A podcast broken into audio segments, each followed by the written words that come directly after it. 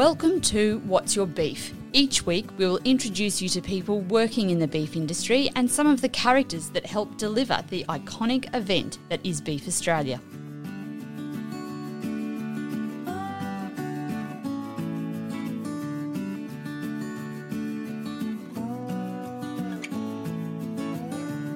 Hello, I'm Jane Cudahy, and this is What's Your Beef?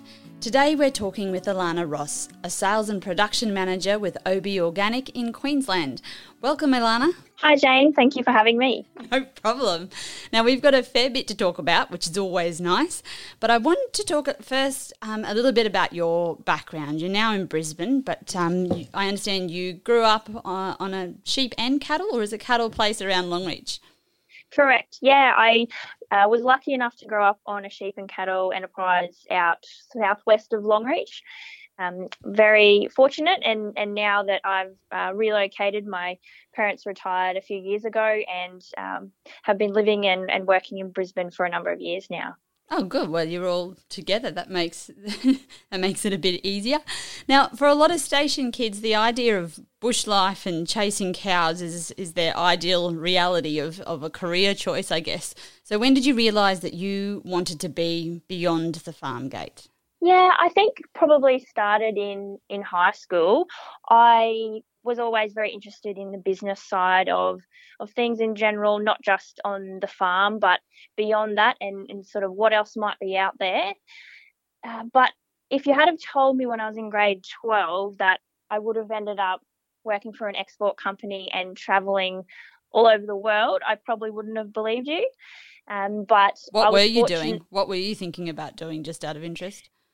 Well, uh, funnily enough, I think uh, when I finished school, um, you know, you have to apply for for a degree if you're going to defer. And I, because I chose to defer for a year, I didn't know what I wanted to do, and I actually put down a bachelor of communications or journalism, I think it was, and gave myself a year to sort myself out. And luckily, after that, I thought about it again and chose to study agribusiness at Gatton College, um, part of University of Queensland. Okay, well, Gatton's a lot of fun, so you uh, you did well there.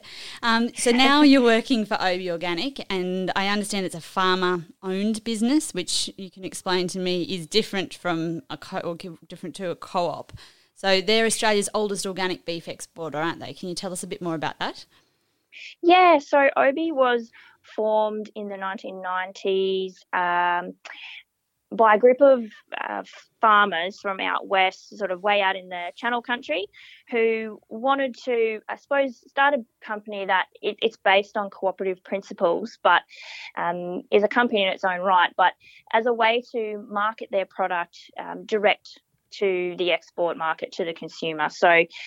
Um, they formed that early on, and so as part of that was one of the first uh, organic beef exports.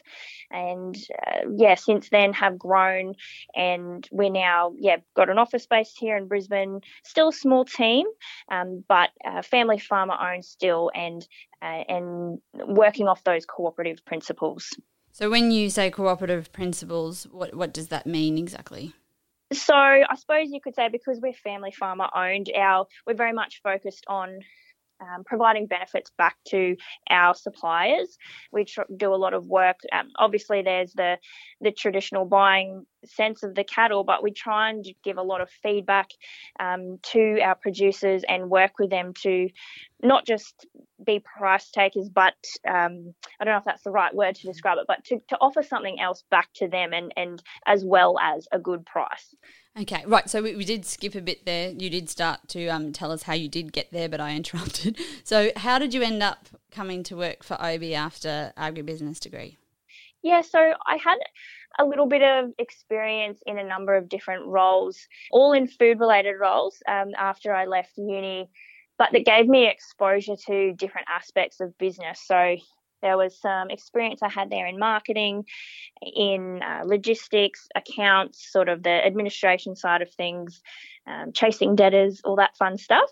And then uh, was fortunate enough to make my way into a bit more of a sales kind of journey and luckily came across a fantastic role which opened up with OBE just over three and a half years ago. Okay, and in your sales and production, so what does your role exactly involve when you're dealing with, I imagine, a lot of export customers? Yeah, so being a smaller uh, business, we think it's a great idea. I, I do too. That you sort of have that sales and production focus. So part of the role is getting involved with the production side. So we um, contract process um, at an abattoir one day a week. So we will get involved with that. Um, every one of us in the sales team, only three, uh, we will take it in terms of overseeing that production, and it sort of just helps us have that visual uh, right through the chain to have that confidence that when we're selling the product to the customer, we've seen it, we know what we're doing or what we're selling them. Um, and then on the sales side, uh, a lot of customer interaction, obviously, but being a smaller company, um, we like to build long term relationships with our customers in market. We export to a number of different countries, um, right throughout Asia, the Middle East, and North America. Mm-hmm. So, pre COVID, we would have typically had one of us uh, from the sales team traveling um, every month. For myself, there at one point, I think I went somewhere every month for six months a year or two ago, which is That's it sounds very glamorous. passport, yeah, and a lot of jet lag. yeah, get some good um, frequent flyer points. But mm. no, it it I think what it does is just help us to really solidify those relationships. And as a smaller um, company, it just um, helps us give us a bit of an edge uh, over your bigger trader kind of uh, groups and, and, sort of establish those, yeah, um, connections that'll help us in the long run. Well, I guess, and help as you mentioned it pre pre COVID, and um, it's certainly going to be a reality for quite some time. Those relationships. Have you found that it, it has made your business at the moment run just as smoothly, having established and having such good relationships and those face to face interactions regularly pre this era? Yeah, it certainly helped us a lot, I think, having those relationships and being able to just pick up the phone or um, WhatsApp, which is very popular in a lot of markets, um, to contact our customers and just get feedback in real time on what's happening on the ground in their market, how they're being impacted, what the demand is doing.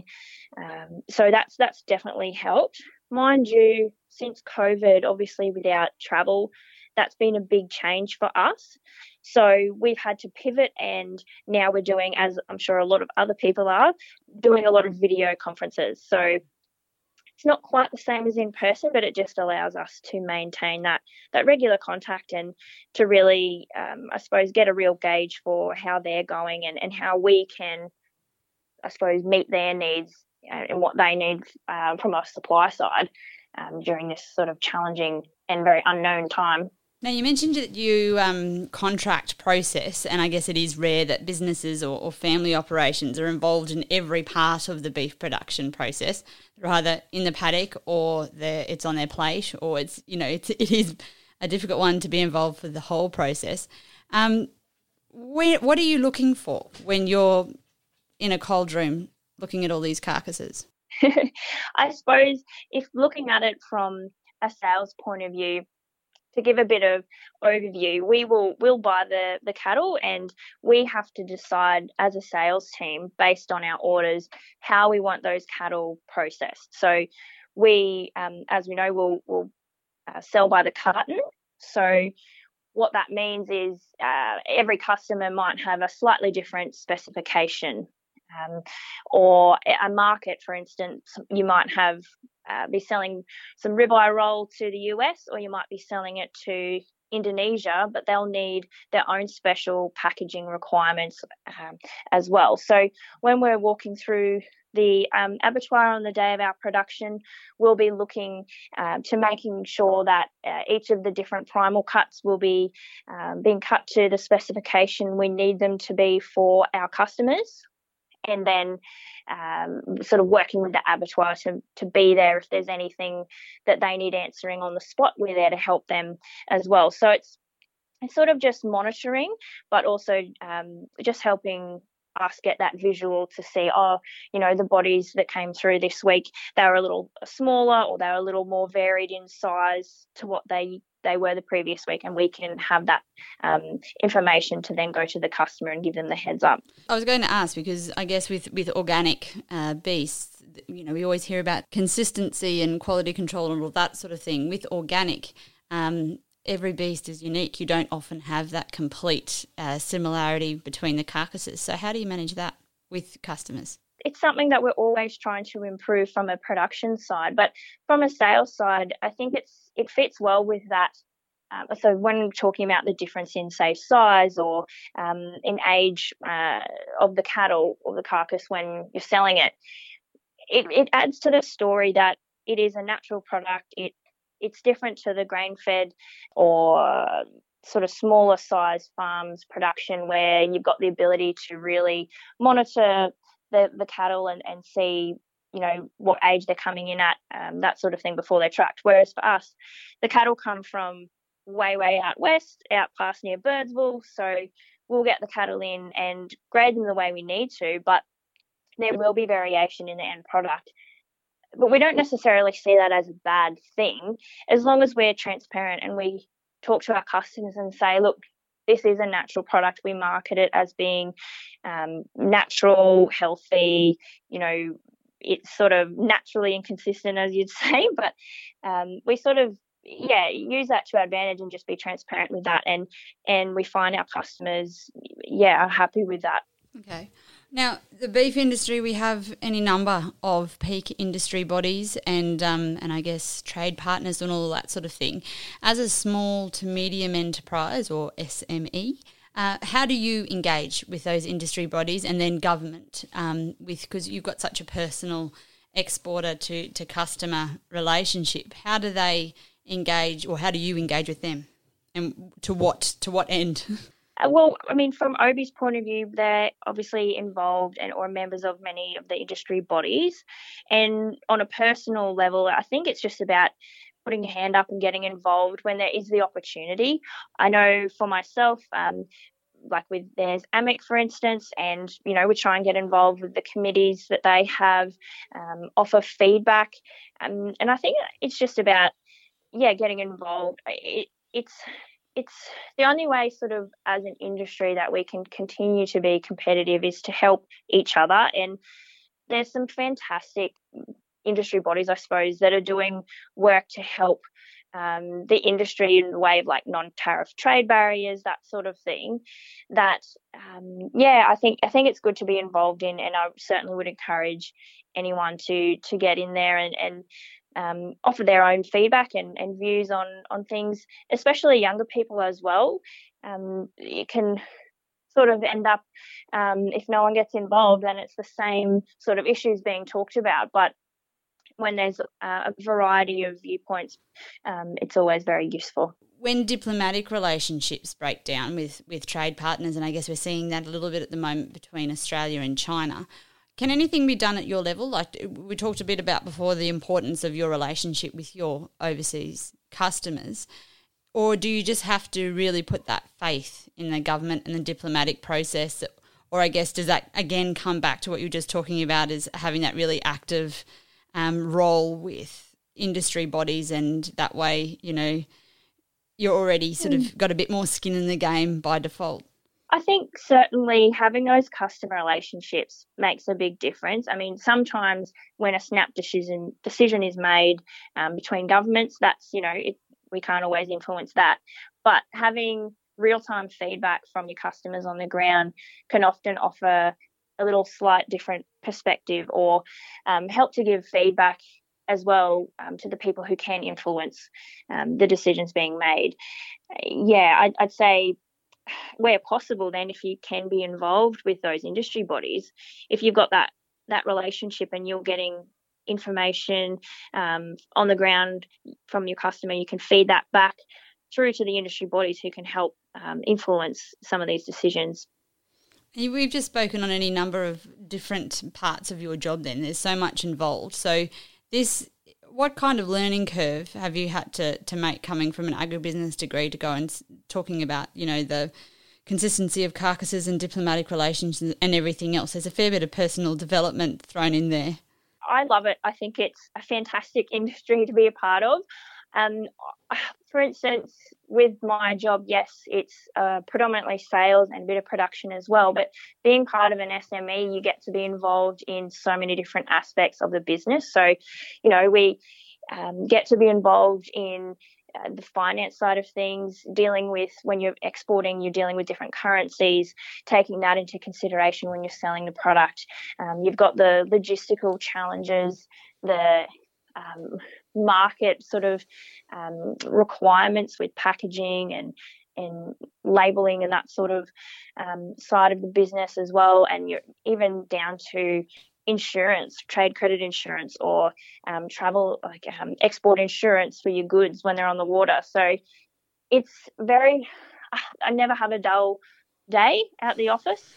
uh, there's there's lots there, and always always learning more. So last year I was really fortunate um, with OBE support to um, get involved with a couple of different projects. So, or uh, opportunities to learn. Namely, um, I was went through a leadership course with the Institute of Managers and Leaders, which is amazing. I can't speak highly enough of it. Um, leadership is a very broad sort of topic, but it goes through the different aspects of, you know, self awareness and self regulation, which then helps you become a better leader. Um, and then, and being a leader too, I think being a leader doesn't mean you have to be, you know, chairman of the board or you know, president of a committee.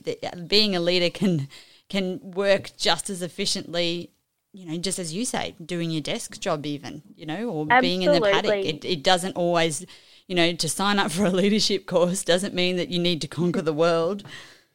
Exactly. And it's not it's not about having a title. It's not manager, it's leader and you can have a positive influence on those around you in what you can be the the cleaner of the company and still have a positive impact. And to me that's what leadership is about is helping others do their best and achieve their best.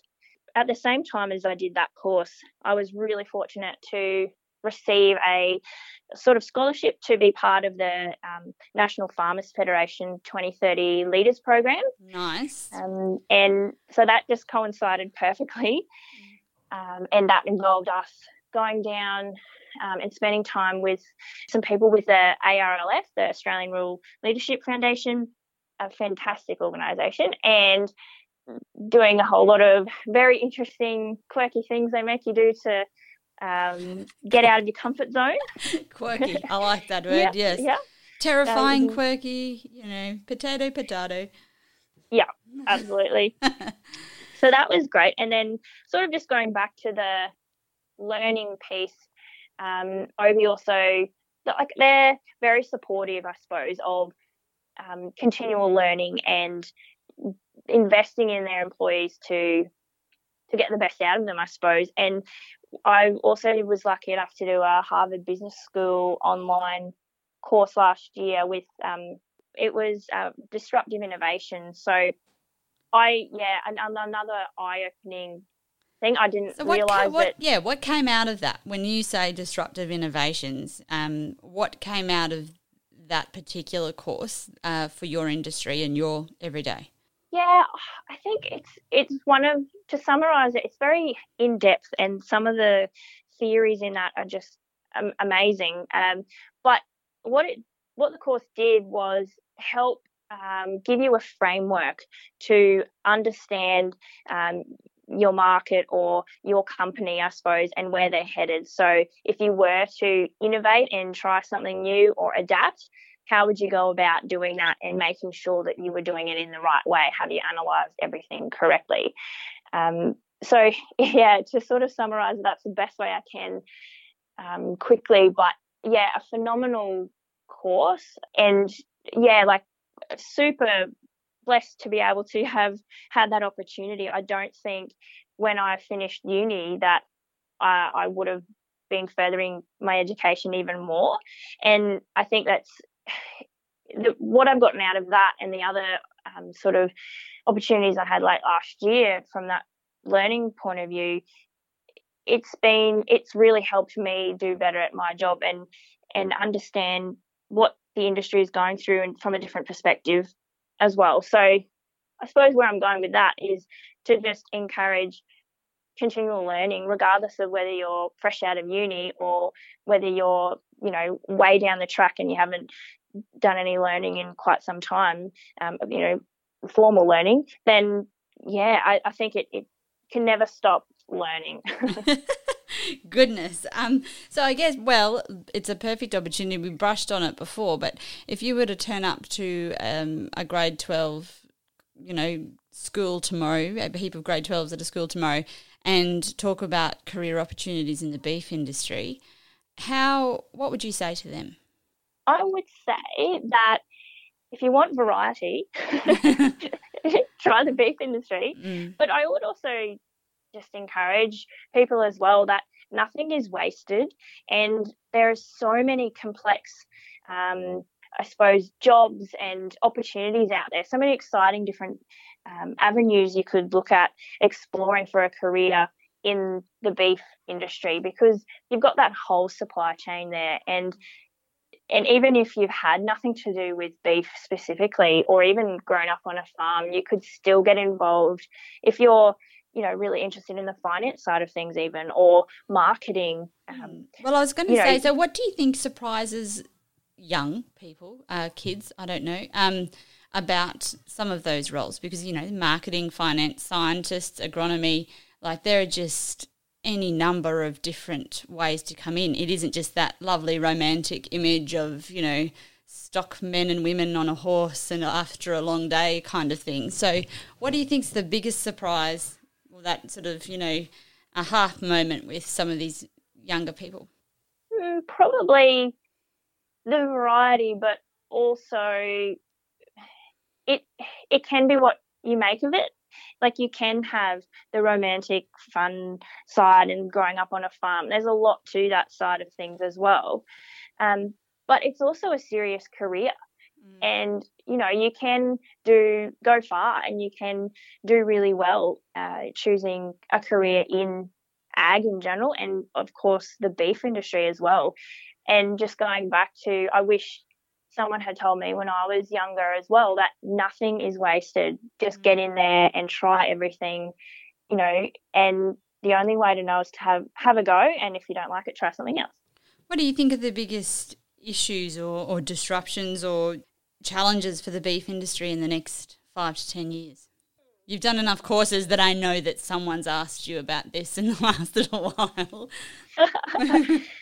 it's easy to focus on, there's so many challenges at the moment that are very immediate.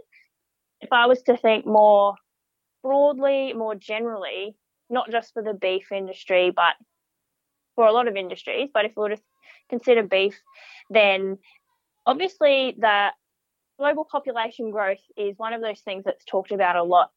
And I think it is something that would be possibly one of our biggest threats or challenges, but also one of our biggest opportunities as well. I mean, obviously, with continuous population growth, there's more mouths to feed, and Australia is really well positioned to do that with our fantastic beef production. Uh, on the flip side, I think it's a challenge because with more people comes more scrutiny. And social media and that sort of thing comes in as well. It's not just scrutiny by the experts, it's scrutiny by everyone with a keyboard. Exactly. And everyone's obviously getting more and more connected. So I think there's already a lot of really good work happening in this space in beef and in ag about getting our story out there and connecting. And so I suppose that's we're headed in the right direction. We just need to keep going and keep pushing. Now, doing a little bit of research into this episode, um, you your name has popped up with with mental health awareness, I guess, in the rural industry, and I know that it's something that's quite close to home. But um, you know, I, I, I, I am a bit older than you, and I guess maybe what mental health in the workforce or the agricultural industry means to me might be a bit different to you. So, what what does it mean to you when someone says mental health in, in agriculture? The concept of talking about mental health is slowly becoming easier, especially in the ag industry. Typically, it's been one of those those topics where there's a lot of stigma attached. But I think those barriers are starting to be broken down. Why do you think that is? Is it people just willingness to be more candid, or there are quite a few young people who who can see the benefit of being of talking about it and making it more aware? I think probably there's just been more and more people affected by it. That in turn, there's been a lot more people um, making it their life's mission to get out there and and improve yep. that awareness. Mm-hmm. And and so I think we're on the right track. I I think now is probably like as we're breaking down this this barrier, this stigma, then now's the time for education. So it's it's really good that we're starting to get the word out there and that you know reduce the stigma but now we need to be proactive i think and sort of educate ourselves on it so for instance mental health it's it's not um, necessarily a bad thing. Everyone has mental health. It's on a spectrum, right? So, you know, you might have really good mental health, you might be medium, or you might have poor mental health, but everyone has it. And everyone needs to look after it like they would look after their physical health. Mm. So, when you say to be more proactive, that's education about the issues or um, support, or what do you what do exactly do you mean? So, in, in every aspect, I suppose. So, you know, understanding what it is and and how to deal with it, and even from a workplace point of view as well. Um, you know, there's some great programs you can go through as a workplace even now to help. Um, it's called under the banner of mentally healthy workplaces, and I know even OBE has gotten into that in the last um, little while as well. We have a mental health action plan. So that's just about I suppose in our own individual context, so any business could do this, is to go through, there's a bit of a structure and a program, but to have an action plan is to to consider your own circumstances and your own staff and and um, improve awareness that you know we all have it and that um, to lead by example and to to share your own stories and to open up a bit and the and the, the, people's ability to deal with situations is a sliding scale. What is you know very difficult for one person is not the same for the next, and that you don't necessarily have to go through a horrific trauma or drought or floods or you know a, a personal tragedy to be affected. Exactly, it can affect anyone. It does not discriminate, and it's funny. I'm actually sitting in this recording, doing this recording. I'm sitting in um, my husband's podcast room. He, but you're more professional than me, even than Alana. I'm in my schoolroom. oh, it's it's funny. He yeah, so he has a podcast which actually focuses on talking to people um, who just about their own mental health journey and for anyone interested in, I'm sure there'd be a few footy listeners. Darren Lockyer was one of the ones on the podcast. So, nice. um, but for it's just an example of how you know, it, yeah, mental health, poor mental health doesn't discriminate, and everyone goes through it. And I suppose, yeah, I just encourage everyone to start that journey of educating themselves about it and and talking to others about it as well. Okay, now look, we're here for Beef Australia. I have good word that um, this will be your first Beef Australia event, which is very. I'm excited for you, Alana. I'm not going to lie. Um, how how are you planning your event? What are you going to be doing um, there for the for the actual event? Oh, I'm very excited actually. Um, because OBE's been part of the the events quite regularly, I believe. So mm. this is my first opportunity to attend, as you said. Take good shoes, good walking shoes. Don't wear fancy boots. I've heard good things, and I'm really excited just to get involved in everything. Last time um, I wasn't able to go, but my colleagues did, and I remember being very envious about all the events they were going to and listening to the speakers that um, were lined up to speak and the networking events. Uh, yeah, I'm keen to just get involved in everything. so you're not going to be stuck um, behind, you know, uh, you're not going to be stuck behind a stand for the whole week. You've got opportunity to get out and do your favourite thing of learning and absorbing information, but being a bit social too. Absolutely, a good oh, mix. Lucky thing. Now, I have asked every person that's come on to this podcast uh, over the course of time uh, what your favourite beef cut is and I guess you know you you spend quite a chunk of your time selling selling meat post farm gate, and know your way around a carcass. So when you're at the butcher on a Wednesday night, what what are you getting? Absolutely getting a rump cap. Ooh, explain. what are you going to do with the rump cap? I just think it's the best cut. It's you can roast it, it's delicious, or you can really thin slice it and sort of teppanyaki grill style have it. Yeah, it's it's a win for me. I really love how quickly you answered that. That was there was not an ounce of hesitation about that at all. Well, I get asked that question a bit, funnily enough, and um, yeah, I'm I know I'm I'm yep. It's, I've definitely thought about it. you really have. Whereas I sit here and then go through like five different things, going, yeah, that'll be too good. Oh no, that'll be. Oh no, hang on, I need leftovers, uh, and then get excited about five different things. Well, look, Alana, it's been absolutely terrific to have you on um, What's Your Beef today. Thanks so much for your time.